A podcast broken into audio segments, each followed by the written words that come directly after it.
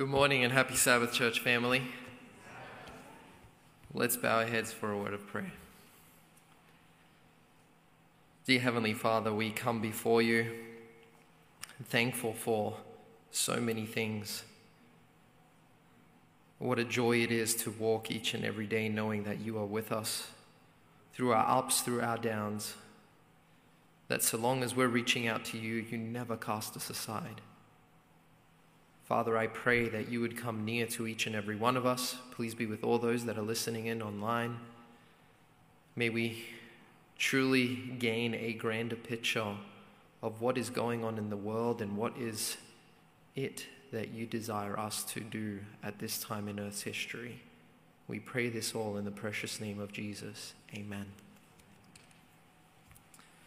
So, my sermon today is entitled More. And I think you'll understand as I get to the end of it what exactly I am I am hinting at here. But it's not a specific uh, request for anything in detail.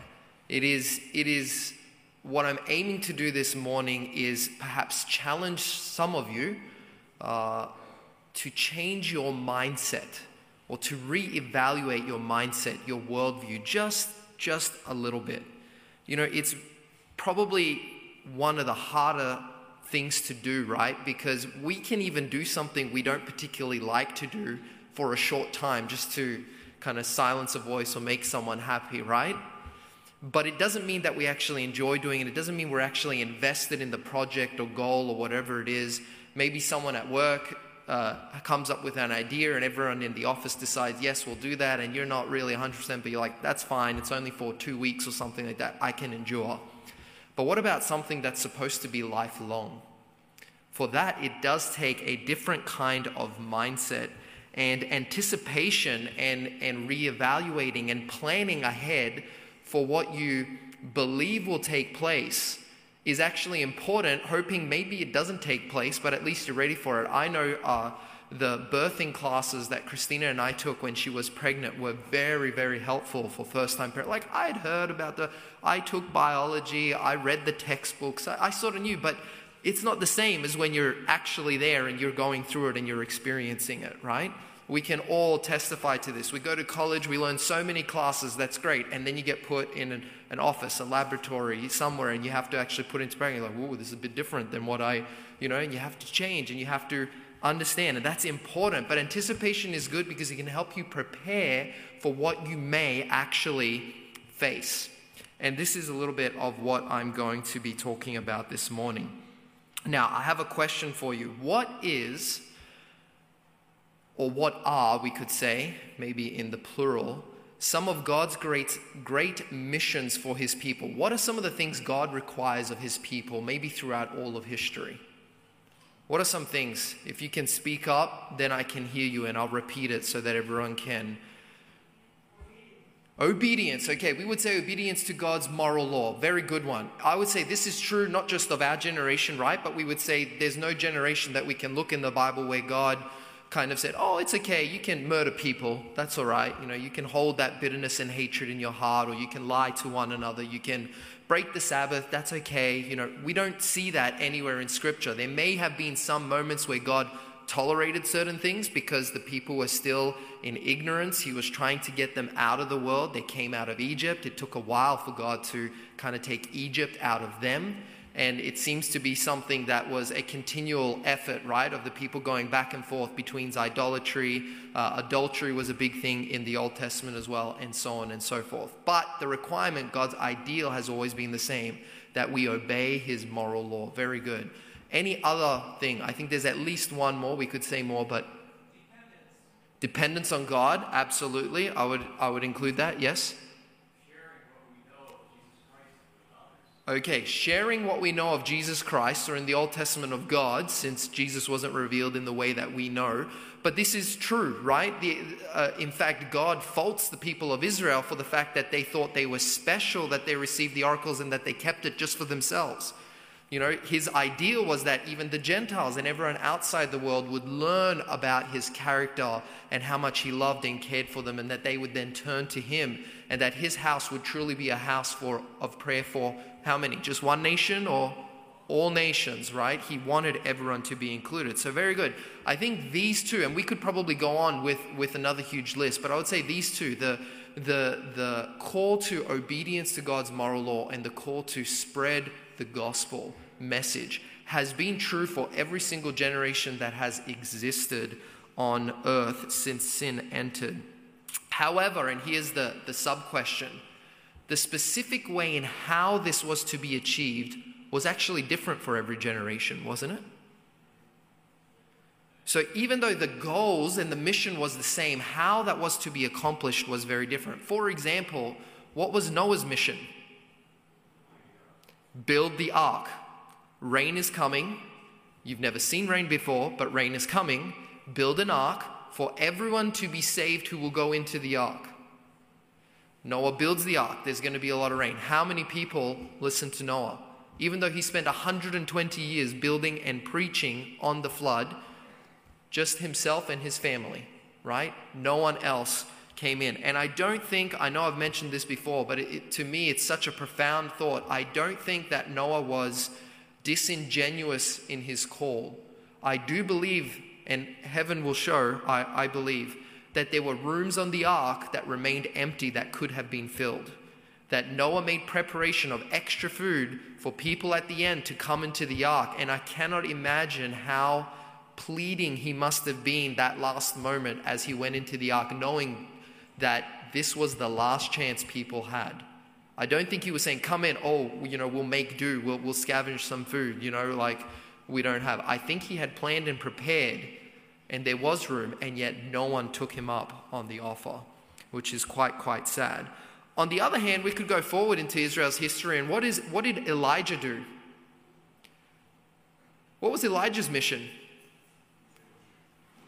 Idol worship, right? Yeah, he had to combat that. But what, what was part of his declaration, his gospel message? Well, you don't believe in God? Well, guess what? Not like Noah, it's going to rain a lot. There's going to be no rain until I say so. It's almost quite the opposite. You don't need to build an ark. You're just, there's going to be like barely any food until you turn away from idols and acknowledge that God is the one who sends the rain and sends the sun, sunshine. And it's not the idol Baal or any other idol that you may be worshipping. And Elijah's, uh, uh, how could I say, his mission and his ministry was even quite different to Elisha, who came just after him. And the spirit of prophecy makes this clear distinction as well. And we don't even need the spirit of prophecy for this. The Bible is clear to tell us that Elijah lived in such a t- time of such darkness and such idolatry that he had to flee and hide in, in the forests, in the caves, by brooks. I mean, he even had to go to Zarephath, like a Gentile nation, to stay safe from King Ahab, whereas it seems that Elisha had more freedom. He could reestablish the schools which Samuel established, the school of the prophets. He visited them. And sure, Elisha may have given a rebuke here and there, but not in the same way that Elijah was giving rebukes. Their, their ministry was quite different because of the times in which they lived, yet their goal, again, spreading and sharing about who Jesus is, who, who God was, was the same. Let me just give you a, a few different examples, but I'm going to go quickly because this isn't the main point, but I want you to keep this in the back of your mind, that each, indiv- each generation has had its own unique mission. Uh, what about Israel in the wilderness versus Israel that went into the promised land? Different task. Now, the Israel in the wilderness was supposed to enter the promised land, but they weren't ready yet. Unless we think that God sort of abandoned them, I think it's quite the opposite. God was very near to them, and talking about dependence. I mean, forty years, you're going to learn this lesson of dependence, because every day you're going to need me for food. Every day you're going to need me for water. Every day you're going to need me for shade. Every day you're going to need me for warmth. Every night you're going to need me for warmth. I mean, that is dependence every single day. And I believe that their mission was actually to prepare the next generation to say, don't make the same mistakes we did. That's another sermon, though. I'm not going to go into that. And then you have Israel entering, crossing over the Jordan, conquering the land, something they didn't quite complete, but was very much uh, different to the generation that came before. What about when Israel at different times, and Judah at different times, was, was called when an invading army was coming? At times they were called by the prophets saying, go out to meet them. God is with you. They will not overtake you. Be brave. Be strong. And other times, like in Jeremiah, he's saying, surrender. Surrender to Babylon. It's not your time. God is not going to be with you. Surrender. Same goal to share about the message, same ideal, you have to be obedient to the moral law, but it looks very different in the specifics. And the question I have that I want you to keep in the back of your mind is, what might God be asking us to do in our generation? Just keep that in the back of your mind. Now let's go to another point, which is also important. God's faithful people in the Bible are described as what? If you could pick a word that's specifically in the Old Testament and in the New Testament, what is that word? Starts with the letter R. Remnant. Very good. Thank you, David. Remnant. God's people are described as remnant. Now, remnant, when you hear that word, does that sound like a large majority or does that sound like a smaller minority? Which one? It's the latter, right? It's the minority. A remnant is something small that remains, that is left over after the large part is done. It's meaning a small percentage of God's true faithful people throughout Scripture. Now, here's a question for you to ponder, and we're going to go and take a look at a few texts. But do you think that as we approach closer and closer to the very end of time, do you think that that number is going to be increasing drastically, or do you think that number is going to be reducing? Reducing. Interesting. I agree. But let's take a look at a few passages in Scripture. Let's go to Matthew twenty-four. This is an excellent passage on the end times, and particularly where God, where Jesus is providing prophecy on what will happen. I want you just to, to hear in Jesus' own words here how he speaks of this time, and whether or not as we read it you think, oh, this is showing that more and more people will be faithful to God and it'll be easier and easier to follow God, or is it going to be quite the opposite? So let's read. I'm going to start Matthew chapter twenty-four. I'll begin in verse four. This is the disciples are asking him, remember, what are going to be the signs of your coming? So this is the context. And it says, and the end of the age, Jesus answered and said to them, verse four, take heed that no one deceives you. For many will come in my name, saying, I am the Christ, and will deceive many. And you will hear of wars and rumors of wars. See that you are not troubled, for all these things must come to pass. But the end is what? Not yet. Nation will rise against nation and kingdom against kingdom, and there will be famines and pestilences and earthquakes in various places. All these are the beginning of sorrows, okay? And when you go to the Greek word there, it's meaning sort of like birth pangs, right? It's going to be increasing not only in quantity but in intensity as well. So we're going to have more of them, and they're going to be greater than they were before. So this is, and this is just the beginning of these sorrows. Then they will deliver you up to tribulation and kill you, and you will be hated by some nations for my name's sake. All nations for my name's sake. And then many will be offended, will betray one another, and will hate one another. And then many false prophets will rise up and deceive many. And because lawlessness will abound, this is such a, if I could pick a text for today's world, because lawlessness will abound, the love of many will grow cold. It's not that the love's not there, it's that the love isn't displayed. Because now you can't stop to help someone for fear that maybe they have an ulterior motive. Maybe they're trying to make you stop by the highway and they have someone else waiting on the other side. We live in such an evil world today that the love of many, as much as our heart desires, we tend to kind of, well, do I want to take that risk? Times where if you went back probably fifty, one hundred, two hundred years ago, of course every generation had times where you should be afraid and, and scared. But not like, you know, Jesus here is saying lawlessness is abounding to such a great degree that the love of the majority is growing cold. But he who endures to the end shall be saved.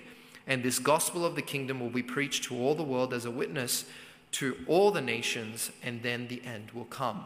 So as we read this, do we see like, oh, it's going to become easier and easier to follow God, right? No, it's quite the opposite. And the way in which he's he's saying that many will be offended. Take heed that you don't be deceived, because many are going to be coming in my name. And this, this idea of many and many seems to imply that there are going to be fewer and fewer who are actually going to endure, which is the word in this passage. He who endures to the end shall be saved. Let's take a look at another passage in the book of Timothy. We'll go to First Timothy chapter three. First Timothy chapter three.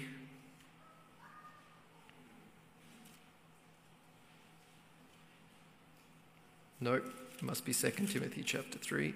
Yes, Second Timothy three. Second Timothy three.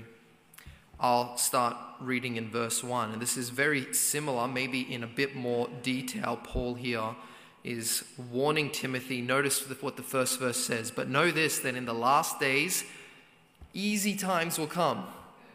Perilous times will come. Okay, I, I'm trying to do this so that you remember when you leave today.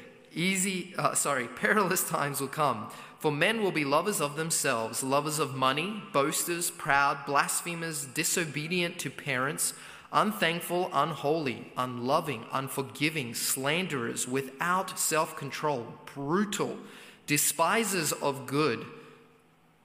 So they see the good and then they hate it. That's what a despiser is, someone who despises something. Despisers of good, traitors, headstrong, haughty, lovers of pleasure rather than lovers of God, having a form of godliness but denying its power, and from such people turn away. Now we make the big point here. I think this is a very good description of our world at large, but again here verse five is telling us that they have a form of godliness. This is amongst professed believers of God. For of this sort, verse six, are those who creep into households, make captives of gullible women loaded down with sins, led away by various lusts, always learning and never able to come to the knowledge of the truth. Now as Jannes and Jambres resisted Moses, so do these also resist the truth. Men of corrupt minds disapproved concerning the, of the faith. But they will progress no further, for their folly will be manifest to all, as theirs also was. So Jannes and Jambres, I had to look that up, but this is as uh, Jewish history uh, recalls that these were the two men that withstood Moses in the courts of Egypt, in Pharaoh's court. When Moses apparently threw down his staff and it became a serpent, uh, the, the saying goes that the, the two Egyptian uh, chief of what would we call the magicians, the astrologers, you know, so on and so forth, they uh, threw down their staffs and they also became serpents. So these are the names that are attributed to them, and this is the kind of the kind of um, mindset, if we will say, that is being described of those who are living in the last days when the perilous times come. That they resist the truth with such animosity. They say, "We don't need you. We don't need your God. We can do just fine without you." And it gives us a description, perhaps even in more detail than Matthew twenty-five does. What about Luke eighteen? Luke chapter eighteen, this will be the last text we look at here very quickly. Luke eighteen, Jesus says something very interesting. Luke eighteen, verse seven and eight. Of course, this is a parable of this uh, widow that is, we often call it the persistent widow, right? She comes to this judge and she's asking for someone to avenge her so that she could get justice from her adversary. And uh, we can read from verse six. It says, "Then the Lord said, hear what the unjust judge said." In other words, he's saying this is a, a world, worldly judge, right? He's just saying, I'm going to grant this woman her request just so that I don't have to deal with her and have her coming here every single day and asking me. And he said, so can you hear what he said? Someone who's unjust and who lives mainly for themselves is still willing to do this. How much more so then, is saying verse seven, and shall God not avenge his own elect, who cry out day and night to him, though he bears long with them? I tell you, he will avenge them speedily. Nevertheless, when the Son of Man comes, will he really find faith on the earth? The fact that Jesus even has to pose this question makes you wonder, well, how many faithful will there actually be? Because if it's if it's a majority, or if it's at least a large minority, right? Let's say forty percent of the population. That's not that's not a majority, that's a minority, but it's still a large portion of the population. Let's say forty percent will have faith. Would Jesus really have to ask this question, when I come, will anyone have faith? The fact that he's asking this really shows you what kind of times we are living in slash headed towards. Remember in Matthew twenty-four, if we keep reading, I'm not going to go back there, but it says, as in the days of Noah, so it will be when the Son of Man comes. Now, he's talking there in the context of people are eating, drinking, and life goes on as, as normal, but then the flood came and they were all destroyed. But I think in there, there's also another another kind of hint at it, and that's that God's faithful will be in the vast, vast minority. I'm not saying it'll be just one family, don't get me wrong, with, with, with some children. I think it will be more than that. I think Scripture tells us it always refers to God's remnant people. It doesn't say remnant family, uh, just one. But I do think that that analogy can be made, that in Moses' time, he alone was found faithful, and at the end of time, there will be only a small group, not a large group that is faithful. How drastically, here's a question to think about, how drastically would we change our lives if we knew something was going to happen one hundred twenty years from now? And I'm not sure, I don't believe that Noah was told when he was told, build the ark, it'll take you one hundred twenty years. Probably because God knew that if he told him it'd take one hundred twenty years, Noah would procrastinate and not get started when he should. So he probably told them start building. Now, no doubt, the first few months, maybe a year or so, Noah was just planning, drawing up the plans, probably taking a look at what his finances are to see how he can support, because he, we're told that he did hire help to uh, from the Spirit of Prophecy to help build the ark. So he invested everything he had and was working towards it. I, I could anticipate, I could be wrong in this as well, but unless Noah was extremely wealthy, which may be true, but if he wasn't, no doubt he would have had to build for a time and then take rest and work for a while to save up money so that he could then go out and build and get materials and hire people to do certain things for him so that he could build this ark. And this went back and forward until the one hundred twenty years were complete and until the ark was finished. And who knows, maybe the ark was finished a few years earlier and he just was able to preach for the last few years. We don't know the exact specifics. But I'm wondering, and, and I raise this hypothetically because I truly believe we won't be here in one hundred twenty years. I hope that by God's grace we will all be in heaven. But how drastically would your life change if Jesus was to return in five, in ten years' time, in less? Maybe a little bit more, but you would still be alive. Would something big change in your life?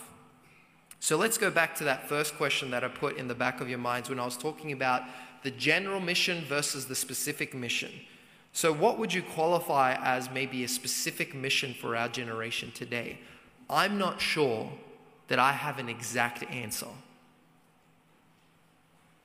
I'm being honest with you. Partly because I don't believe the Bible addresses, by the way, at the end of time, this is what the generation, you know, we don't read a text that specifically. We have some general, again, uh, general descriptions. We could go to maybe Revelation chapter three and read the message to the church of Laodicea. This would be something worth looking, that we have lost perhaps our first love and we need to return. We think we have need of nothing, but we actually need to turn back to God and buy from him. We could go to the three angels' messages, and partly there it says that the first angel, what? Preached, having the everlasting gospel, goes to every nation, tribe, tongue, and people. But again, this I feel is a very general, yes, we do that, but the how, the very specifics, we aren't exactly told. We could go to Hebrews ten, verse twenty-five, and we could read the text that it says, "Do not forsake the assembling of ourselves together as is the manner of some, but all the more," Paul says what? "As you see the, the day approaching." Is saying that God's people should gather less and less as we get closer to the end of time? Or is he saying God's people should be gathering more and more as we approach the end of time? It's the latter. Again, more as we approach the end of time. And it's interesting to me that as I look at Adventist history from when we began to where we are now, it seems that we are meeting less and less. I'm just raising that question. I'm not just talking about Sabbath and prayer meeting. I'm, I'm talking about everything. Group studies and, and, and events and, and evangelistic meetings that used to last for months, where everyone would come out every single evening. Seems like nowadays, like, oh, we don't do that anymore. We don't meet on, on Friday nights to start Sabbath together as a church. I'm not saying we have to, but I'm just saying, think about it. If this trend continues and, and, and as we as we get older and as we see my impression is that the majority of the Adventist church, at least in the West, I can say, at least in the West, I can't speak for other countries, but my my my guess from what I see from the limited places I've been in the West, in Australia and in the States, and a little bit in Europe, is that the main service that people come to all week long is just the divine worship service. They don't stay for Sabbath school. They don't come for Sabbath school. So that's once a week. What what's going to happen with their children and their children's children?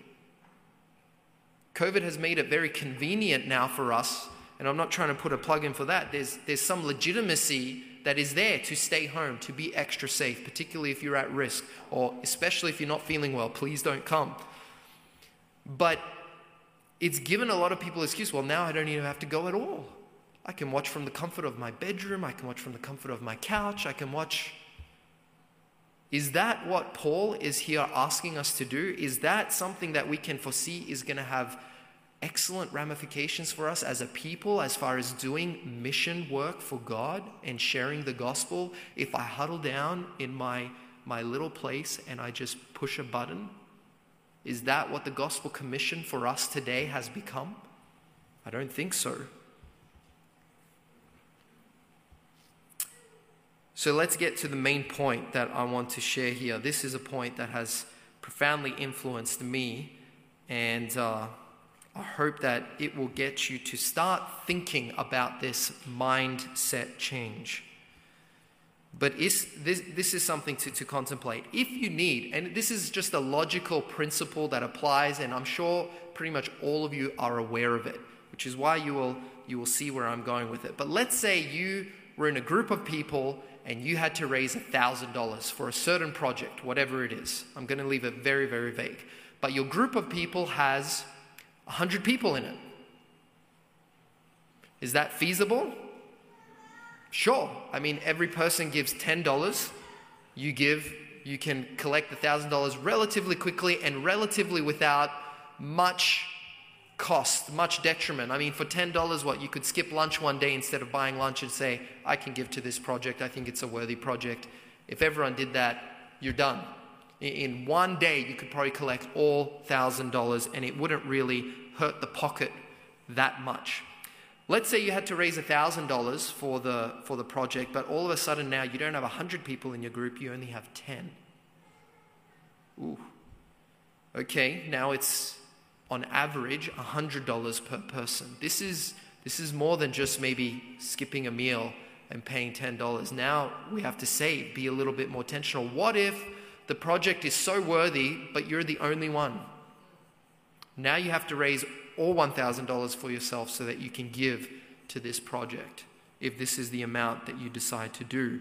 What I want you to notice is that the logic behind this is the fewer and fewer people you have, the more that is required of those people to accomplish the goal. We all know this, right?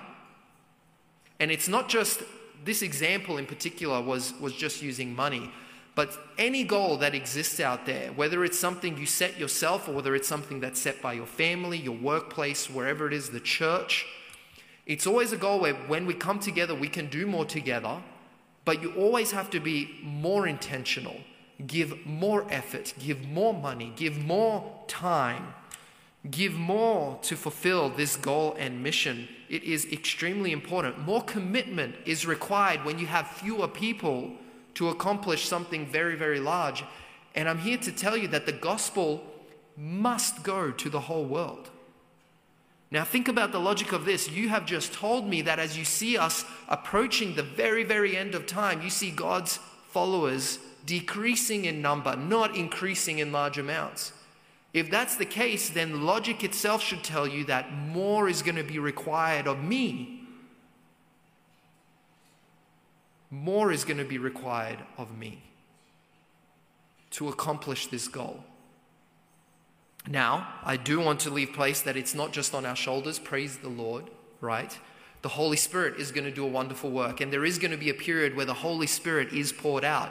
Will be with God's people, will give them a power and a boldness which they perhaps didn't have before, much like the disciples didn't have it before the Holy Spirit fell on them as well. However, I don't believe, you know, sometimes I think we we miss interpret or, or we misunderstand what it is exactly that the Holy Spirit is going to do when the Holy Spirit is poured out. I think sometimes we have the mistake, mistaken impression that we're just going to be doing the same things we always do. And when the Spirit falls, instead of having one or two baptisms a year, I'm saying this average, we, we've had more than that this year, but, you know, a, an average church, let's say one or two, all of a sudden when the Holy Spirit falls, we're just going to do exactly the same thing, and all of a sudden twenty and thirty and forty and fifty people are going to get baptized every single year. Really? Is that what we really believe? That's not what I believe. That's not how I read Scripture. The Holy Spirit falls primarily on the individual. It's falling to change my heart, to change and maybe prioritize my priorities. Sorry, not, not prioritize, but reorganize my priorities so that the things which actually matter, I say they will matter, and the things which should be peripheral should perhaps be placed in the periphery. The Holy Spirit doesn't fall on me so that I can continue doing the same thing I am, I'm, I'm doing, and all of a sudden I just become more successful for Jesus.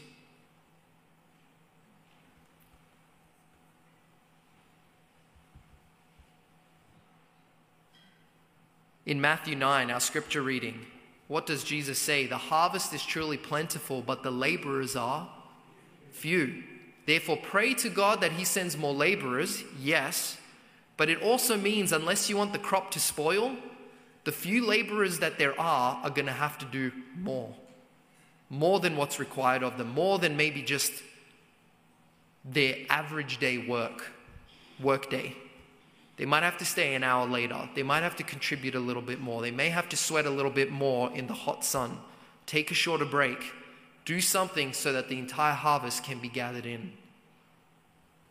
I don't know exactly what God is asking you to do.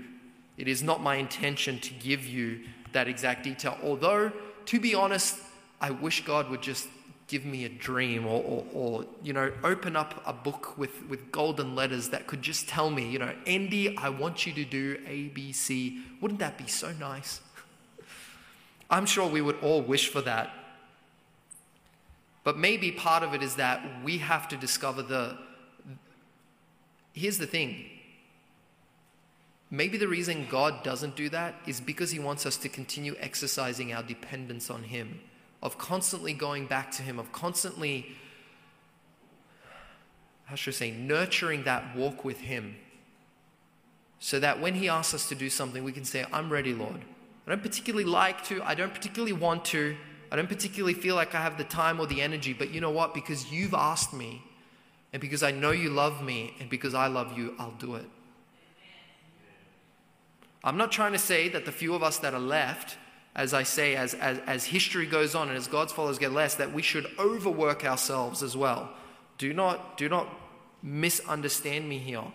Ellen White has a lot of, a, a lot of strong words to say for the way that James White uh, overworked himself. But I think that what we suffer for, from, when I say we, I'm just meaning our generation in general. And particularly I'm, I'm referring to a lot of the younger people uh, in, in the congregation today. I think we suffer from thinking that giving one hour once a week is sacrifice. Which, to be honest, to me is like, no, it's not. But if I'm honest, I could also say at one point in my life, I did feel that way. So what has changed? My mindset has changed. That's the only thing. I've allowed God to do things in me, and still need to allow him to do things in me because I'm by no means perfect, but that's where I am today, and I still have a ways to go.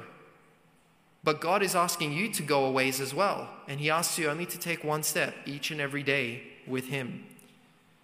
It's, it's evident to me from the way in which the Bible describes this time of the end that God's people cannot afford to be half-hearted, if I can use that word, half-hearted, where God's mission is there, but God's mission is sort of peripheral, right? Uh, my my time on Facebook and YouTube and Netflix, and once I watch even the news and all the documentaries I want to see, and, and once I get all my reading done and, and everything, then I can invest the time that I have left in God's mission. I don't see that the the gospel commission will ever be completed if that's our perspective. I think it needs to be okay, God's mission is first and supreme, and everything else, for the most part, is peripheral. Everything else is peripheral to some degree. Now, I'm not saying that everything on YouTube is bad, especially when you need to fix something. YouTube is a great place to go. I go there often. I'm not saying that pursuing a house, a car, investing are necessarily bad things, but if this is what is solely absorbing all of your time, energy, and effort, and you have very little to no time to spend on the mission of God, then you need to spend some time in serious reflection and say, will I be ready? Remember what I said in the morning, will I be ready? If God's people at the end really are going to be doing more, am I going to be ready now to leave all of this behind? And if I don't live that way today, what makes me think that tomorrow I'll be ready? If I'm not at least taking a step in the right direction today, what makes me think that tomorrow I'll be willing to do even more? Because today I'm walking, but I assure you at the end of time, we're going to be running. It's not going to be a walk during those last closing scenes where everything is happening super rapidly and where God's people need to speak up with a boldness that, you know, as Ellen White says, there will be such a revival that has not been seen since apostolic times. Never forget that life can be very simple if you want it to be. Reflect on that sentence as well. Life can be simple if you want it to be. I'm not saying life can be easy if you want it to be. We all wish life was easy. But life can be simple. What I mean is that there is so much out there in the world that seeks to distract. So much that it's like, you need this new gadget. You need this. You need this. You need this. This will make your life easier. This will make you happier. Most of that stuff, I'd say eighty to ninety percent of that stuff, maybe more, doesn't really do that. What do you need? Faith first. Relationship with God. That's what brings true happiness, true fulfillment. Family, friends, especially godly family and friends, if at all you can surround yourself with them, which is why church is a great place. Because especially for some of you who have had to leave family or whose family doesn't see the same way as you do, this becomes your family. We are the family of God, and we will be, by God's grace, for together forever in heaven. I can't imagine anyone in heaven missing Sabbath school. I can't imagine that. If we have it. And if we don't, we'll start Sabbath school up there. But life is simple. If if you if you want it to be, there are the certain necessities of life, and beyond that, you know, you could live without a T V. The majority of the human race throughout history has survived without a T V. They've survived without iPhones. They've survived without laptops. I'm not saying these things are inherently evil. What I'm saying is, look at how much time you're spending on it. Look at where your priorities are. And if, if they are in control of you more than you're in control of them, then you're the one with the brain. Do something about it. Get on your knees. Pray about it. Ask God to help and ask God to lead you. And He will, because He loves you and He wants you to be in heaven. The biggest issue, as I've mentioned, that I see is that if I'm not getting involved in church now, if I'm not sacrificing now, if I'm not investing now, then I'm the one that's missing out. What am I missing out on? Firstly, I miss out in, in the general sense, and this is why we encourage people to go on a mission trip if they've never been on a mission trip, is you miss out on the experience of seeing God work, not in a general sense, but in a very specific sense. I would hope that all of us, if I was to ask you, do you have a time in your life where you felt that God was especially near to you, asking you to do something, or you did something for God and you saw Him come through in miraculous ways? I would hope that the majority of the hands will go up. I'm not going to ask the question. But if you don't have that experience, God is still there. He wants to give you that experience. Don't miss out when you hear that still small voice saying, can you please do this? Please don't do that. It's not for your best interest. As we follow Him day by day, step by step, and as He gives us the strength to do so, we will have experiences with Him which will carry us through the times when we are betrayed, when we are thrown into prison, when we are thrown into tribulation, when we may be killed for the gospel's sake. We will always remember, at least I know God was with me every step of the way. But I think in a greater, to a greater degree, what we miss is we miss out on being the person that God wants us to be. None of us are perfect here, but God is working with us. Why is God working with us? He's not just working with us because he wants us to be these perfect individuals in a world that is very imperfect. The goal of having us become more like Christ is because God knows that if more people were like Christ, more of the world would be reached. Not more who profess to be like Christ. Notice the difference. It's not just the profession, it's actually being more like him. And when we don't say, well, I don't want to sacrifice here, I don't want to invest here, I don't want to commit there, I don't want to be more intentional here, we're missing out on becoming the person that God may, may see us becoming maybe a year from now, two years from now, five years from now, however, however long time may last. And that, I think, is the greatest. I mean, that gets me. That God has, has a, a place for me, has a mission for me, something that I can do, but something I'm not ready for yet. But if I follow him every day, when that time comes, I will be ready. God will strengthen me. God will pour out his Holy Spirit on me, maybe in a way that he hasn't before, maybe in a way that he could not if I did not start that journey with him now. And that's my appeal to you as well. Don't miss out on becoming the person that God wants you to be. Don't miss out on the experiences that will follow you along the way. And don't miss out of the greatest experience of all, which is to, if need be, lay down your life for Christ. Maybe not in death. When I say lay down your life, I mean just live sacrificially.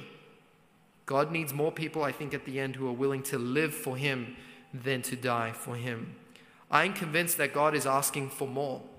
For more of us, especially as we approach the end of time, to be more intentional, to be more committed, to give more of our time, money, effort, re- whatever resources it may be, to encourage others to also do so. And it's hard to encourage someone else to do that if you yourself aren't doing it, right? Come out, give sacrificially, but I don't give sacrificially. Well, we should come and meet together, but I don't come to any of the meetings and I don't come to Sabbath school. I mean, yeah, you should be doing that, but I'll just stay at home. It's very easy to do that, but it, it doesn't work. It's not, it doesn't bring forth, bring forth uh, any results. I want to end here uh, with the Spirit of Qu- Prophecy quote in Christ Object Lessons that you have in your bulletins here.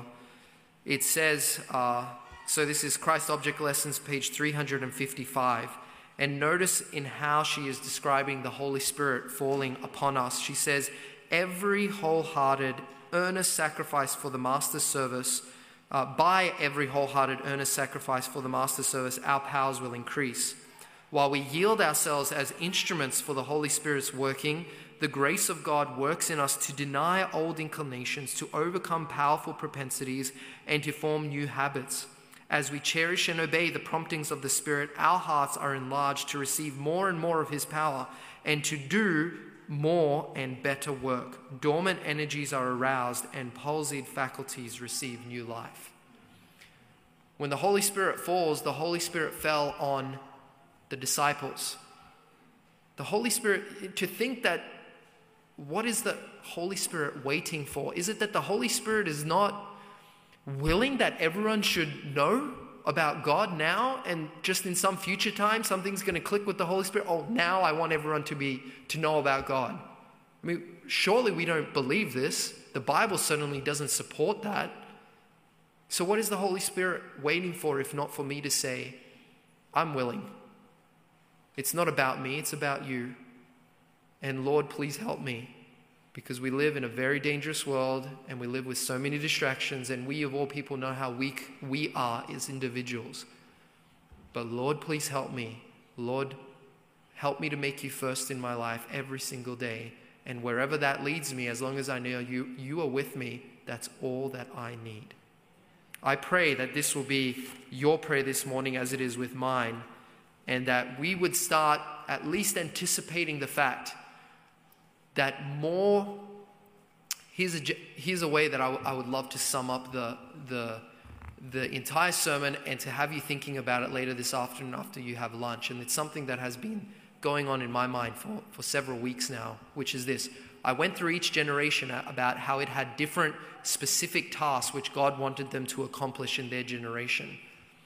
And some of them were easier than others, we could say. By no means any of them I think were easy, but some were easier than others. Could it be that the generation at the very end, God will require more of that generation than he has of any other generation that has come before? Read some of the stories in the Old Testament. If you were around then, what would you have done? And then, if you're around today, which you are, what is God asking you to do? Does it compare to what some in the Old Testament had to do? Most of the stuff, let's be honest, no, it doesn't. But some of the stuff that God may ask us to do definitely will be. And if we aren't thinking in our minds, wow, like, I need to be ready to, to do more, to be more than I am, to do more than I am doing, without killing myself, but definitely doing more, maybe letting some things go in my life that I don't really need, so that I could be the person God wants me to be. Maybe God is asking this generation at the end to be more, to do more than any other generation that has existed. And maybe that's why the Bible has been preserved, so that we can read their stories and so that we can know that God was with them every time that they obeyed and that they listened. God was merciful when they fell, and he forgave, provided they were willing to turn back, and he can do the same thing with us. But let's get ready, because when that time comes, we need to be confident walkers before we can run. Confident walkers before we can run. You don't go from taking your first steps to running the next day. Let's sing our closing song, and then I'll end with benediction. Hymn number five hundred ten.